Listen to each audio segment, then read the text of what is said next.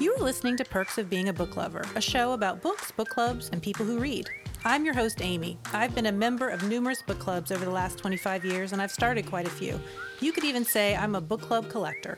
I'm also a vintage bookseller, a traveler wannabe, and a fanatic about dogs. And I'm your host, Carrie. I'm an English teacher, a freelance writer, a blogger, and the person whose Instagram feed features more photos of my cats than my kids.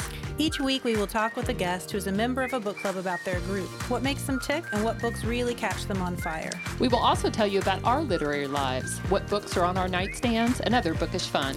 Welcome. Okay, so today in the closet we have a friend with us. Her name's Anne Baker, and she is currently a member of our book club, but she has an interesting history in that she's been a part of another book club.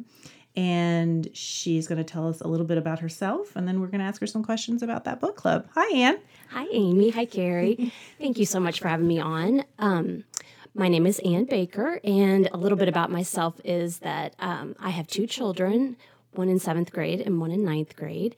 And um, I'm a real estate appraiser, and I did try to venture into becoming a dental hygienist and failed miserably at that. You didn't fail. It was it was just a you know it was just a blip. It was. It was. It was a learning experience. It was a learning experience. And how awesome is that to try something like that when you feel like you've already lived half a life as a real estate appraiser and decide you want to do something new? That's a pretty brave thing to try. Well, thank you. Thank you. It, but now that I'm not doing that, it's given me a lot of time to read, which is one of my favorite things to do. So um, I've been doing a lot more of that. That's awesome because that's what we'd like to talk about.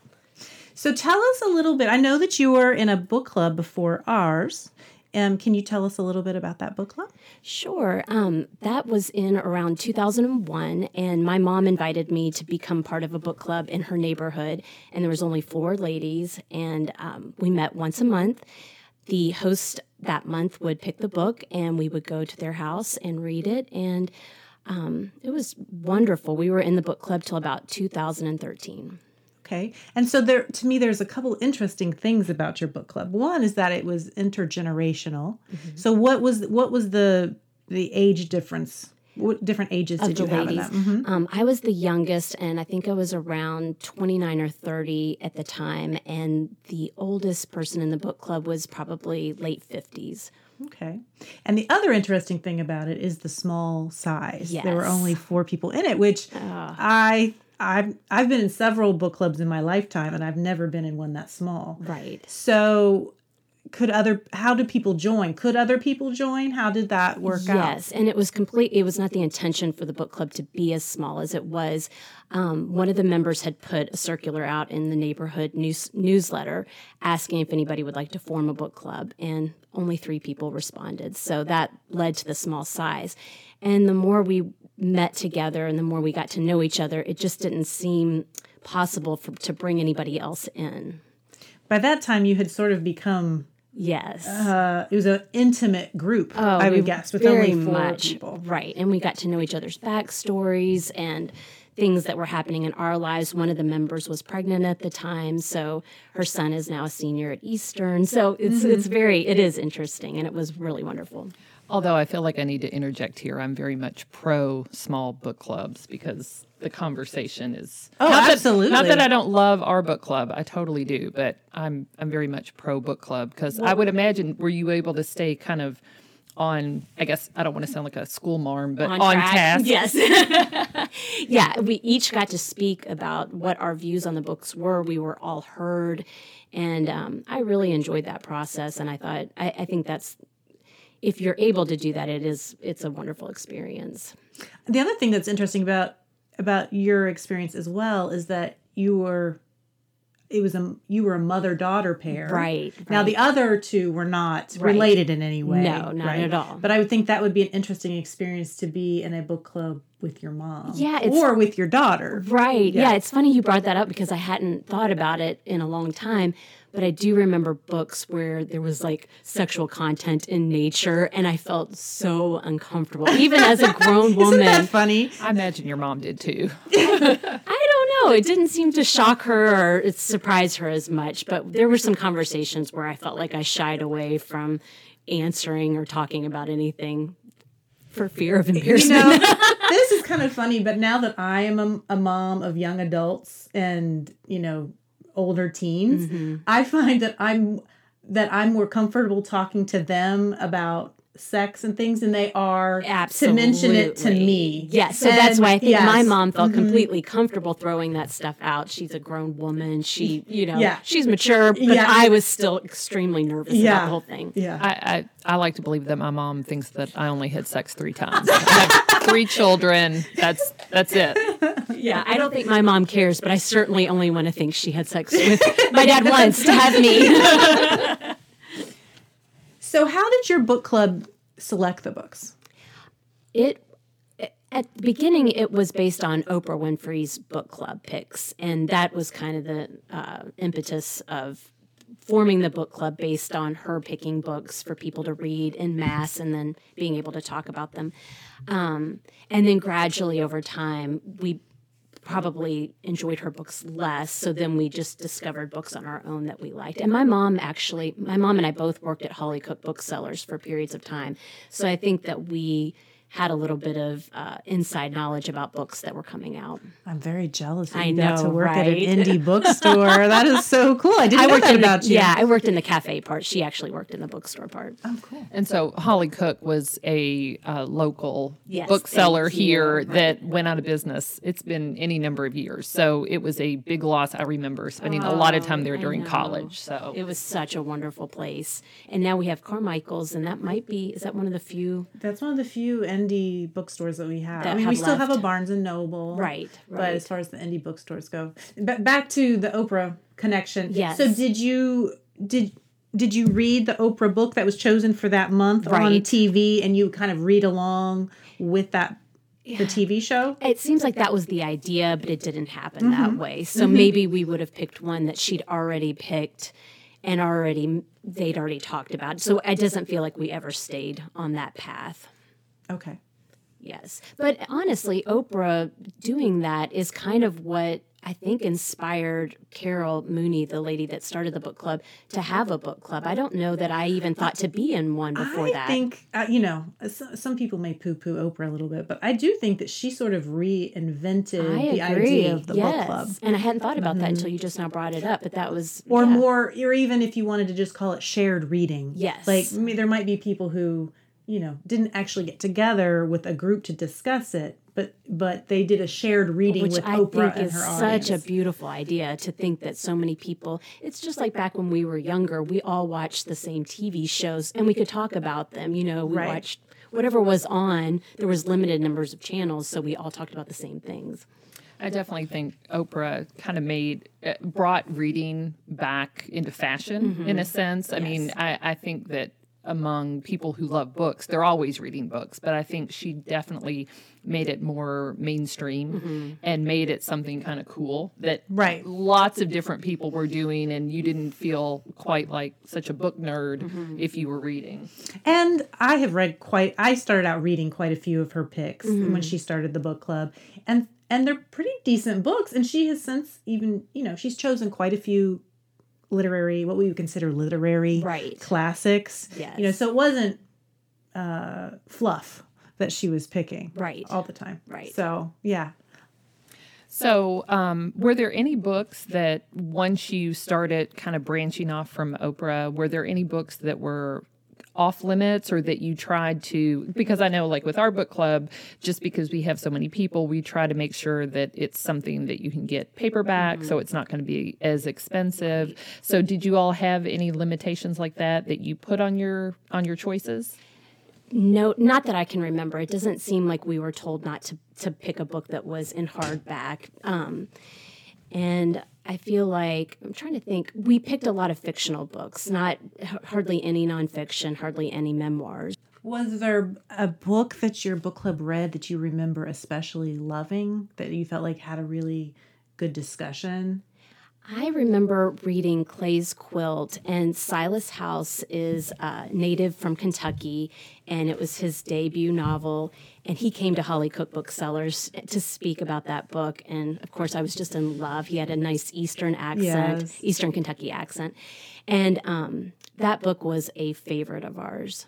He's he's a really interesting author. So he is from Eastern Kentucky. In fact, I lived in Eastern Kentucky when that first book came out. Oh, I didn't and he that. was a rural mail carrier.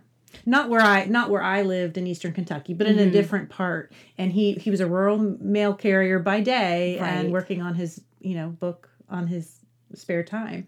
Um, he is now a New York Times best-selling author. His most recent uh, book was called Southernmost, and it comes out in paperback pretty soon. And you and I had the pleasure of going yes, to we see did. him. Yeah. Yes. So he did a, a reading book promotional tour. It started out here in Louisville, Kentucky. and wasn't it wonderful with the singers like interspersed within his dialogue? Yes. So at his reading, he would read passages of his book, but he also had with him, I don't know if he did this at all of his other readings, uh, but he had two musicians who were, one was a, uh singer and the other was played the guitar. Right. Acoustic and folk, Very folk, folk, music. yes. And they would play a little song in between and the lyrics sometimes had to do with what his passage was about. It was really cool. Oh, it and was, really cool. Beautifully done. Yeah. I thought that it I that was one of the most memorable book signings that Mm-hmm. I've been to. Yeah. And he has uh, that particular book about Clay's Quilt. He has two books that come after that uh, that are about other characters uh, in that book. And so I think one is sort of a prequel. I think it talks about Clay's grandmother. Yes. The third one, I can't remember how it's related. But Right. There's two books, A Parchment of Leaves and The Coal Tattoo. Yes, those are the two. But I would recommend those those Me books if you haven't read them. And I really I like I'm from Appalachia originally. I'm from West Virginia, and so I sort of love Appalachian literature just because that's where my roots are. Right. Um, but I would if you're interested in trying out some Appalachian literature, I would definitely check out Silas House. I agree. I agree. So, were there certain books that you all had either really, really good discussions about, or maybe books that you felt ill equipped to have discussions about, maybe because you didn't fully understand um, the context? Or I know uh, we were just talking uh, before we started recording about a book that our book club is reading now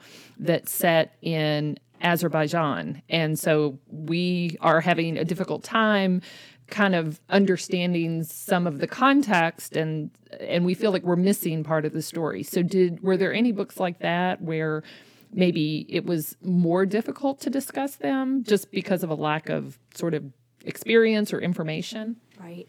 Um, there was no book that uh, that I remember disliking a lot, but a book that um, I found was difficult to read, but set in Brooklyn, New York, of all places. You wouldn't think that would be so difficult.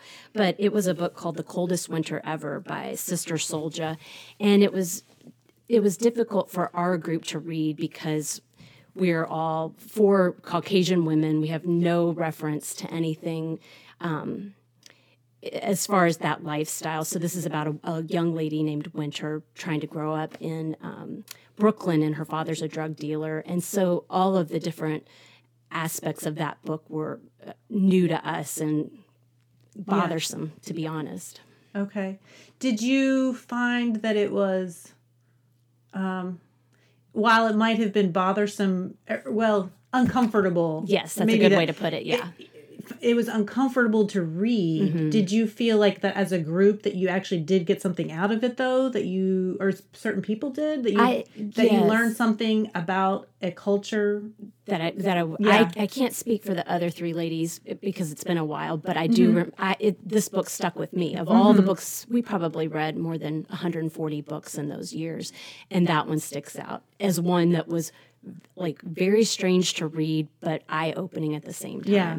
It reminds me of um, there's a, a a TED talk about the danger of a single story, and I actually have my students. Um, listen to this TED talk, and it's about how you get very used to um, reading kind of from your own experience, your own uh, culture, your own race, and so you then think that um, you think that that's everybody's story. And I, I mean, I think that's normal. I, I think that this is just kind of the way it is. so nature, I, it's right. human nature, right? So I think it's kind of like what I was saying about Ali and Nino. Mm-hmm. It's um, it's difficult to sort of wrap your head around other people's experiences, but overall, I think it it gives you a lot to ponder. It makes you think about you know what stereotypes do I have, Yes, what absolutely. what bias do I have, and you know just kind of gets you out of your comfort zone. I, I think that's a good learning experience. I do too, and it gives you a different perspective on where other people are coming from and what kind of lives they lead that I, I've never experienced myself. So it's kind of I, I often think when you're reading a book and then you see it depicted in a movie, and everyone in the book when you were reading may have been the same color as you or the mm-hmm. same, you mm-hmm. know, have some similar styles, and then you see it depicted in a movie, and that wasn't what the author may have intended. So that's kind of mm-hmm. interesting too. So, what did you hope to get when you joined this book club, and and then also you can think about with our book club. So, what is it that you hoped or and hope to get out of book club? What what is it that you want to sort of um, have it mean in your life?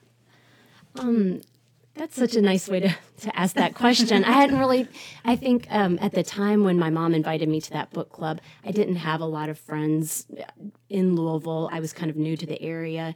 And um, it was just a nice way to share time with other ladies. And then when you all, when I was invited into your book club several years ago, again, just a nice way to be around other people while reading, having that shared experience of reading. So it's been just I will totally say, well, I've always loved to read, and I was an English major, so that's always been something that's been important in my life. But I have been in book clubs my whole adult life, and a lot of times it started out as a way to connect with Yes. people. I would be in a new area, and so I would say, "Okay, I've got to, I've got to form a book club," mm-hmm. and I would just invite people who I knew like to read. They might not like to read what I like to read, but it was a way to make some connections. Right, right. And put yourself out there and mm-hmm. yeah, yeah. I I love that. I, I guess I'm the weirdo since I'm from here my whole life. I just wanted to get together and talk about books. So. the true purpose of a book club. So, is there anything about being a, in a book club that has changed your reading life? yes, it has absolutely forced me to read even when I don't feel like I've made the time to read. So I I do make the time to read now. And I think that reading perpetuates more reading. So I don't read just one book at a time. I have a book on an e-reader and then I have a physical book so that I can read one at night and one during the day. So, what kind of what kind of books do you like to read just on your own?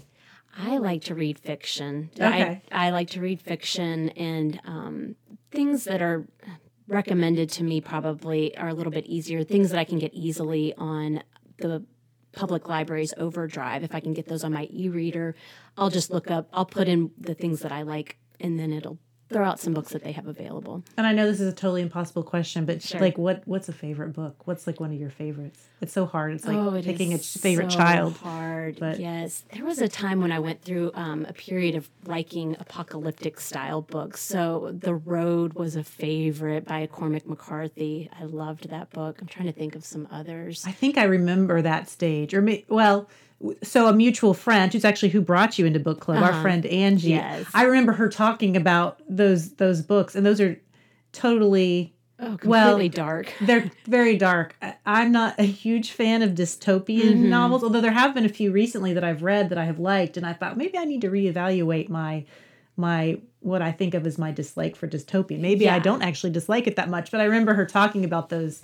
So I think y'all must have been reading them at the same time. Right. And then there's books about women that I've liked. Um, the Handmaid's Tale, which I read at, I've read it several times at different stages of my life, which is such a cool thing to find out about yourself that a book can be so great at one time and then bring something completely different to the table later in your life. I actually love. I'm not a big rereader. Do you read? Do y'all reread books? Well, it, it depends. I I have reread Jane Eyre. I read it for the first time when I was 16, and I thought it was a great uh, love story. And so I have read Jane Eyre every decade since I was 16, and every decade I've gotten something completely different Oh, out of it. So good that that is the one book that I, you know, every 10 years I pick it up and read it again. yeah.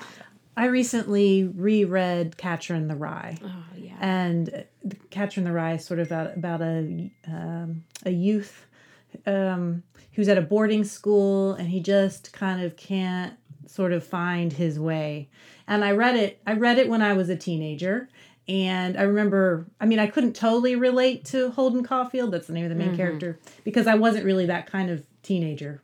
You know, I, I liked school, I liked learning, I kind of had an idea of what I wanted to do in life. But just the fact that he was a teenager, you know, teenagers kind of uh, can relate to other teenagers. Sure. But then I Common read angst. Yes, right? common exactly what I was angst, thinking, exactly. And then I read it again last year, Mm-hmm. and this time I I actually felt like I almost had more empathy for him as an adult because I have three Right. young adult teenagers myself, and um, they they have gone through some things Mm-hmm. that have been you know not Holden's whole life, but like snippets of it that I could see in maybe experiences that my children had had and how as a parent you kind of just like you hurt for them Yes. that they're kind of lost Right. so it is interesting how you can read books at different times in your life and get completely different And we each have it. teenage daughters, which brings all, you know, I've become a huge lover of young adult books. And I was going to say one book that I've read recently was um, The Way I Was. Let's see if I can, by Amber Smith. And um, I, my daughter read it and then she told me a little bit about it, but it's about a young girl, very young girl. She's maybe nine to 12, and she gets raped by her brother's um, best friend, and kind of the aftermath of that, and how she grows into a teenager and the different things she does to act out that pain without actually telling anybody. So now is this a memoir or is it fiction it's completely fiction. Okay, Yes. okay. Yes. that's that's awesome well thank you so much for telling us about your book club and then you're going to join us for a minute and we're going to talk about the books that we're currently reading Great. Thank you.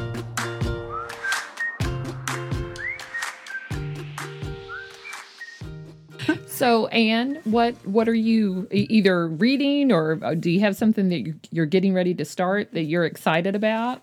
Yes. So I've got two books. Uh, one book is called A Gentleman in Moscow by Amor Towles. Did I pronounce that correctly? oh yes So I remember that Amy, didn't you go to Texas and see him speak about this? I did. Yes. Did you Yeah. love it? I can't remember. I actually haven't. I, I have it next to my bed. I have not read it. It's like one of those books that like I'm so excited to read. I'm like waiting for the Right. perfect time. Yes. And it is it is kind of a it's a large book. Like it's going to take a little time to read. Yes. So, you know, it's like it's like having all your china that you requested for your wedding and then never using it. Yes. Like I'm waiting for the perfect time to read it and I haven't read it yet. But I did see him speak about this book probably whenever it came first came out, maybe three years years, ago, ago, yeah. three or four years ago, and um, uh, he- he was at the Texas Book Festival, which I have attended several times. And I will say one thing particular: he is quite good looking. Oh, I yes. think he's I- he, I have looked him up and stalked him a little bit. yeah, But he he's- wrote the book Rules of Civility. Is that correct? Yes, did you read that? That one? is my favorite book. It is one of my I favorite books of all time. And a friend of mine loaned me this book and I gave it right back to her. I said, you know, I I'm I'm not going to read it. You know, you go ahead. And she said my book club said it was their very favorite book of the Yeah. year. And I don't know why, but I didn't want to take away from The Rules of Civility, which is my favorite book. Isn't Yeah. that an odd thing? Kind of Yes. like you that you're so anticipating what the book is that you're almost afraid to read it. Yes. Yes, yes. And Amy, he's married, so I, I, just know. Well, checked. so and am I, he but he's married. still I know. pretty. He's still pretty good looking. I just I just want to keep things above board. And then there's another book called uh, The Simple Living Guide by Janet Luhrs, I believe her last name is. And I read this, I was in a group of women, and we jokingly called ourselves the Crunchy Moms back when I was pregnant with Drew. So that would have been about 12 or 13 years ago. And we would read self help, parenting, and being good to the earth books. so, is this your third book club? I get well, yes. I don't I think that was more of a get together of women that were trying to be like-minded and be more intentional about living and I don't know that I fit the bill very well, but I enjoyed their company very much. But we read this book and it's obviously about trying to not just simplify your life but be intentional and be mindful when you're what you're doing, make that be the the thing that you're concentrating on and relationships really making connections with people and not trying to zoom through your life and wonder what it's all about at the end. So I picked this one up yesterday because I was going to give it away and then opened it up and thought, oh, I don't remember anything about this. And it's very intriguing to me right now in my life. So, do you get some? Are you getting something more out of it than you did the first time because you're in a different place? I think so because at the time my kids were very were being born and very small, and the purpose of the club was more. Um, I remember thinking it was trying to like eat local. You know, it it was very crunchy in nature, and I kind of felt at the time a little inadequate and um, and wanting to be something that I wasn't. And so now, now that I'm growing up, and you know, with these kids, the kids are teenagers now. I feel like I can actually be more mindful about my life and not worry so much of the fact that my kids are eating fruit chews and they're wasting things in plastic. You know, Yeah. that Yeah. that was bothersome, but I didn't know how to solve that. Yes. Yeah. Well, Anne, thank you so much for joining us today. It's been a real pleasure. It's been fun. Thank you all.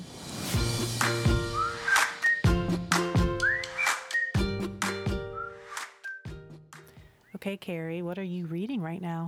Well, I just finished um, a children's book. It's When Zachary Beaver Came to Town by Kimberly Willis Holt. It was written or published in 1999, and it won the National Book Award for Young People's Literature. So I have had this book for.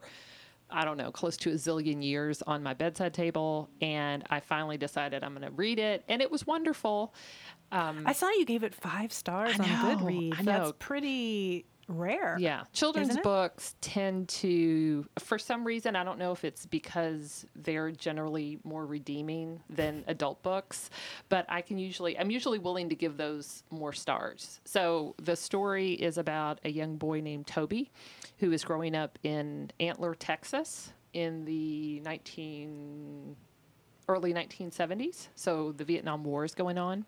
And he has a best friend named Cal. And a sort of like a freak show comes into town. And that's There's how. nothing better than a freak show to spice up a book. So Zachary Beaver uh, is part of this freak show. Now, I will not tell you why he's part of this freak show so that you can go read the book.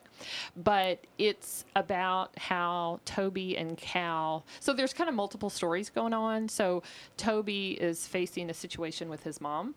And Cal is facing a situation with his older brother. And then they have this combined situation with Zachary Beaver. And so it's just one of those books that by the end of it, it you know, it is definitely one of those feel good books. But I think that's kind of nice for a children's book. It's a chapter book. Um, Would you say it's middle grade? yes, definitely. Okay. Definitely middle grade.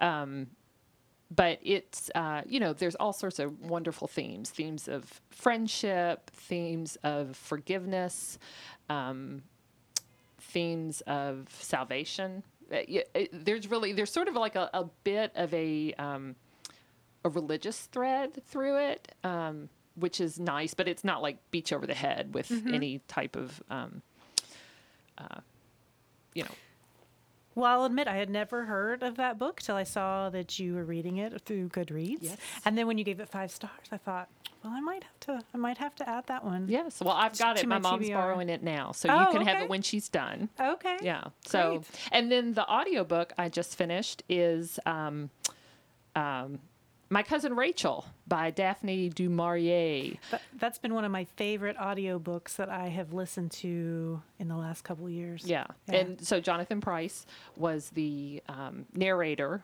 And, you know, I didn't, I, and maybe it's because I've read, um, what's the one? Rebecca. Maybe it's because I read that and listened to my cousin Rachel. I still felt the suspense, but I didn't love my cousin Rachel as much as I love Rebecca. Did you? Didn't you? But I think it was because I just didn't like the characters. Oh, the okay. characters in my cousin Rachel, so Rachel and Philip, really got on my nerves. I felt like smacking them pretty much equally, and I didn't know who I could trust.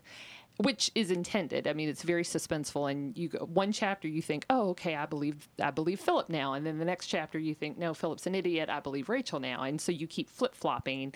At the end, I was sort of glad it was over because I was like, I don't know who I don't know who to believe, and they both got issues. So See, I thought that I enjoyed my cousin Rachel more, almost more. It was very close, but I would give a little bit of an edge to my cousin Rachel over Rebecca. And I did really love both of them. But I felt like with my cousin Rachel, the suspense was just like, it was just so thick. You could like cut it with a knife. And there was part of me that when I was listening to it, I'm like, oh, I just don't think I can listen to any more. It, this is just too tense. But yet I had to keep listening to find out what was was going to happen. Now I do agree that both of the characters, uh, the, both of the main characters, w- w- were frustrating mm-hmm. at times, but those character flaws that they had were part of what made the suspense oh sure, so Yeah. high. So one of you know kind of goes hand in hand.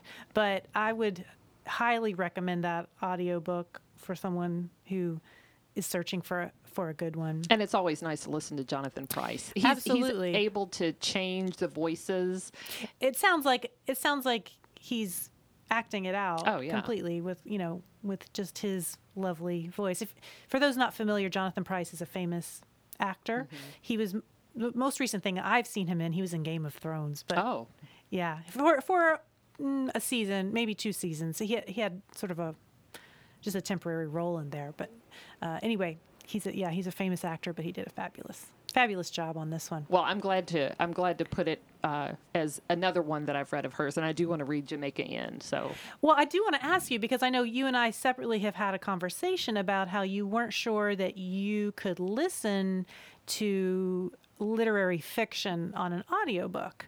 And while I agree with you about that, I wondered what your thought about that now because I told you I was fairly certain that you could follow this one fairly well. Yeah, I, I definitely think um, I, I don't seem to have a problem. I worry that I wouldn't listen as closely or I wouldn't pay as close of attention to details. I'm still not sure, you know, from a, I guess I'm thinking as an English teacher, but from the perspective of finding um, symbols and metaphor and stuff like that, I still think I would need to read it.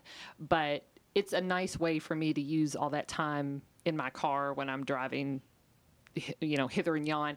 It's a nice way for me to get some reading, quote unquote, reading in, um, and enjoy the book. Yeah. So I'm definitely pro audiobook. now. Okay. So how about you? What what have you been doing? The book I'm going to talk about today is one that you actually challenged me to read. Yay! So I'm doing a reading challenge right now, and I was telling her that one of the slots that I need to fill is a um, a genre that you're not familiar with, and I have never read any graphic novels, and have have wanted to try one because I feel like I'm a little uh, not the cool kid because I haven't read any gra- graphic novels. And so Carrie here told me about one that is a favorite of hers, and it's called My Favorite Thing is Monsters, and it's by an artist and author named Emil Ferris. And it is quite a thick graphic novel. I don't think most of them are this big. Uh, but I was very excited to try it, and I will say that this book is brilliant in a lot of ways. Um, it's it's highly imaginative. The artwork is amazing. Um, but in the end, I did not feel feel like it was for me. But not that I don't think that it is a.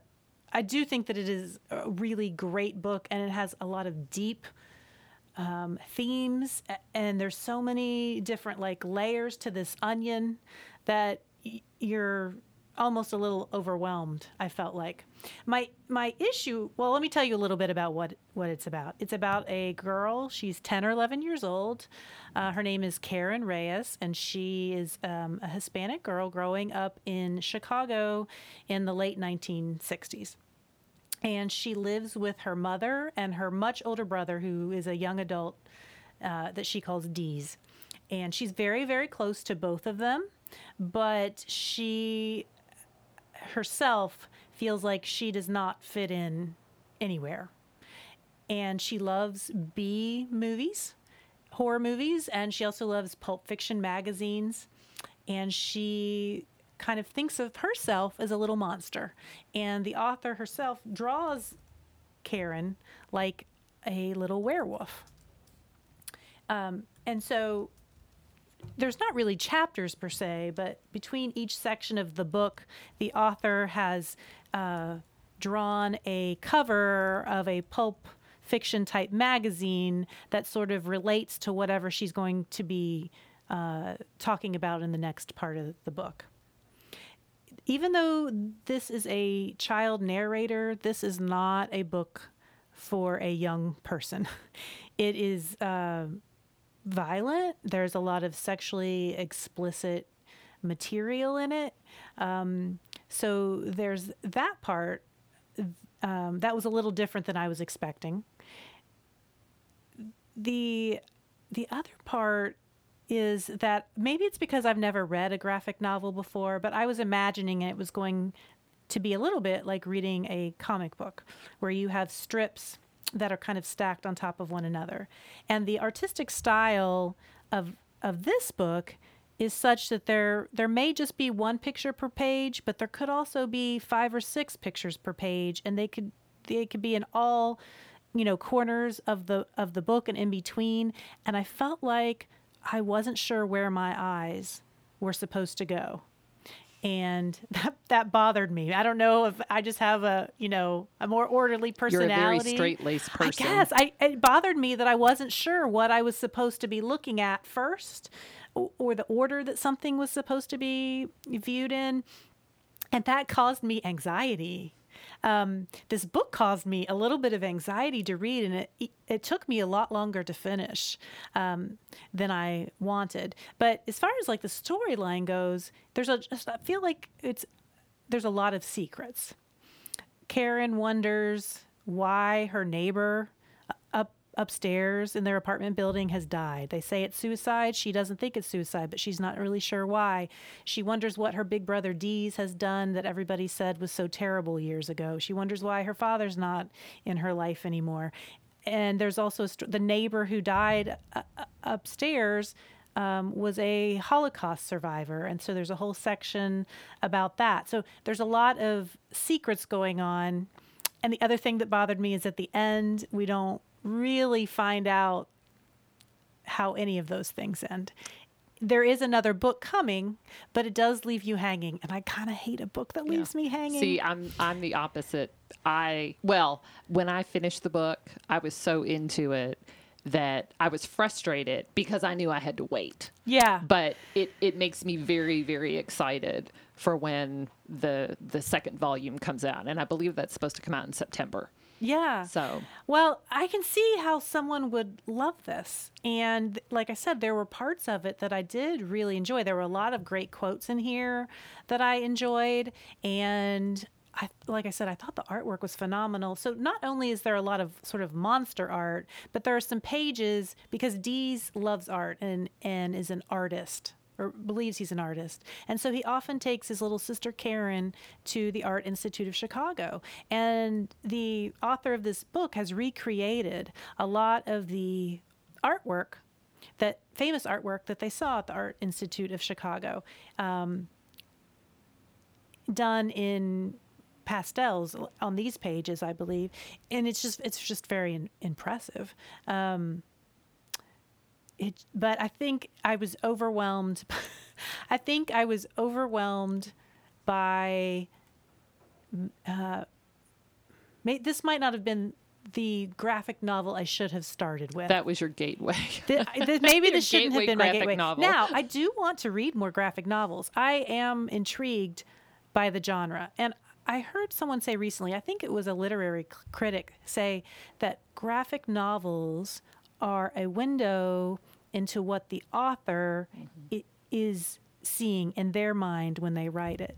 And that was so in- that quote was so interesting to me that it really made me want to read a graphic novel because I'd never really thought about it about it like that. I, I think there's a whole other layer to the book. Um, the way I heard about it was from a fresh air interview with Emil Ferris and she talked about how she had contracted, I believe it was West Nile virus.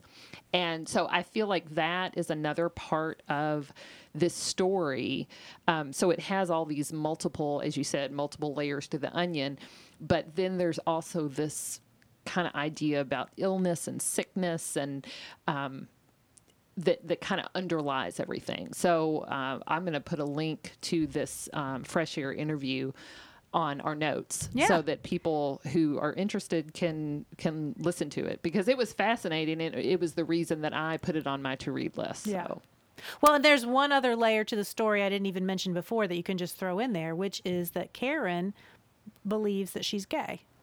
And so that's a, another whole layer to the story that I didn't even talk about before. So this is an extremely deep book. I almost feel like if I could if I could pull up the courage, I almost feel like I should read it again because I felt like I really missed a lot the first time. But I, uh, if you like graphic novels, you like things that are dark, um, you like wonderful uh, graphic art, I would recommend this book. Just because it wasn't totally my cup of tea doesn't mean that it wouldn't be for someone else. Right. Do you think 18 and older? Absolutely. Yeah. Yeah, it Yeah. definitely had a lot of mature uh, themes a- as well as depictions. Yeah. It's definitely for 18 and older. For sure. So what about audiobooks? So the audiobook I just finished is my beginning of summer reading uh, entry. And it is a book called Summer Crossing by Truman Capote. And this was the first novel he ever wrote, but it was considered lost for about 50 years. Uh, he started writing it, they believe, in 1943, and people knew that he was writing it, but it was never found in his papers. It was never published. It was never found in his papers um, immediately after his his death.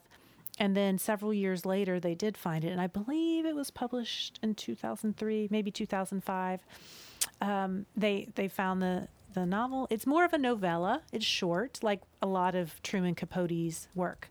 So this is my third Truman Capote piece. I've I've read uh, In Cold Blood, which I loved, and then this past um, holiday season, uh, I read. He has a holiday story collection.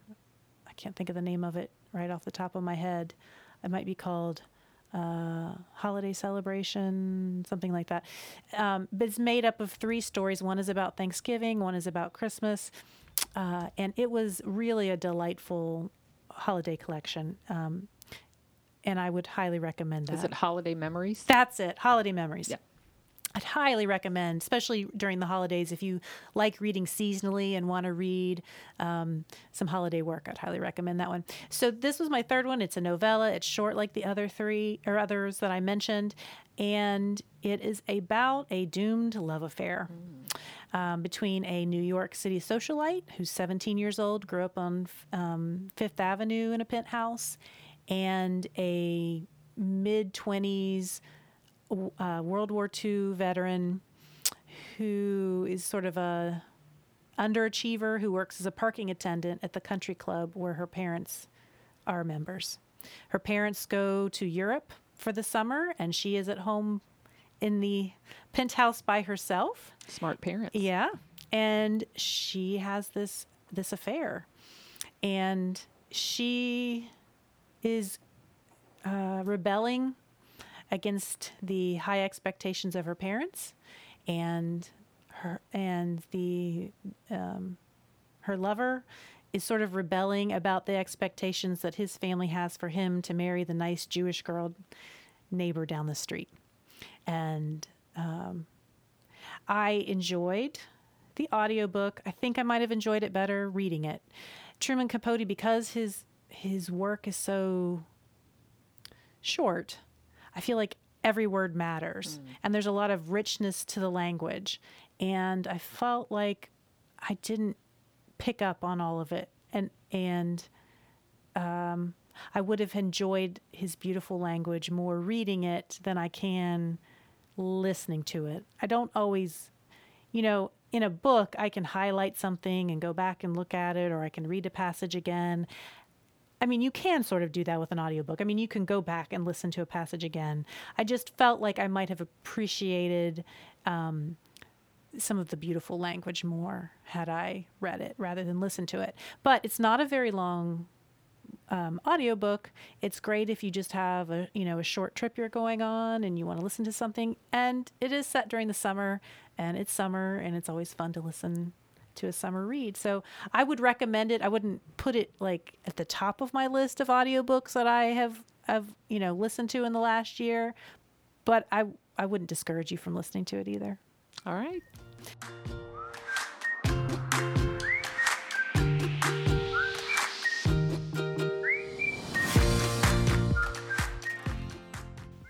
Louisville, Kentucky is a great place to be a book lover because there are all kinds of book related events that happen here. If you're a local listener, most shows we will give you a list of some events happening within the next month. So one of the first ones happens uh, tonight, May 29th, uh, Kentucky Shakespeare Festival begins, and um, it runs through August 4th. It's in Central Park. The shows begin at 8, but the food trucks are there starting at 6.30. So I highly recommend that you check that out sometime between now and August 4th. Uh, the Kentucky Shakespeare Festival had a touring version of Macbeth that went around to parks, and my family saw it in J Town, and it was pretty great. You know, it's a stripped down version, but it's fantastic. And it's absolutely free. Absolutely free. So the very first play they're doing is As You Like It. Yes. Okay. Yes. And then the summer reading kickoff begins uh, on Saturday, June 1st, and it is going to be at the main branch from 10 to 1. There will be a cultural past showcase. Uh, I still have kids that I force to participate in the summer reading program, so we're always. Uh, in favor of that. So make sure your kids start reading, although they still, if they're JCPS kids, they still have a week of school left. So And on June 6th, uh, local author Silas House will be talking about his best selling book, Southernmost. It recently came out in paperback and he is on book tour. That will be at the Louisville Free Public Library main, main branch at 7 p.m. That's a free event, but it does require tickets, and I would suspect that it may sell out. So you should go to the Louisville Free Public Library website to request those tickets. And then on June 8th, the Kentucky Museum of Art and Craft is going to have a book launch um, for the uh, short story collection Makeshift by Joe Saxtetter. And there will be a textile art installation that goes with that as well. This is kind of a fancy event in that uh, there'll be uh, there'll be drinks and food that's catered by uh, local chefs, and it sounds like it would be a good time. pretty fancy, yeah. So then the next one we have is on June 10th. New York Times bestselling author Dorothea Benton Frank will be at the main branch of the Louisville Free Public Library. She has a new book that's coming out. Um, this event is free, but it re- does require tickets. It starts at 7 p.m. Frank's books are set in South Carolina, low country area around Charleston. That's where most of her books take place. She has about 12 books out. Um, and that might be somebody you'd like to go see. Now, Amy, I have a question for you. What is that? Can you tell me the name of a book that has a crazy lady in the attic and a timid governess? Jane Eyre. Very good. right? You are very right. And th- you're correct. And the reason I was asking you that is because on June 12th, uh, there is going to be literary trivia at Butchertown Social. Uh, that is from 7 to 9, and it's hosted by Louisville Literary Arts. And so if you have an especially uh, well read friend that you would like to take to that, grab them and head down there for a night of book trivia. Hey, you combine wine and books and friends. You can't get much better than It's that. all good.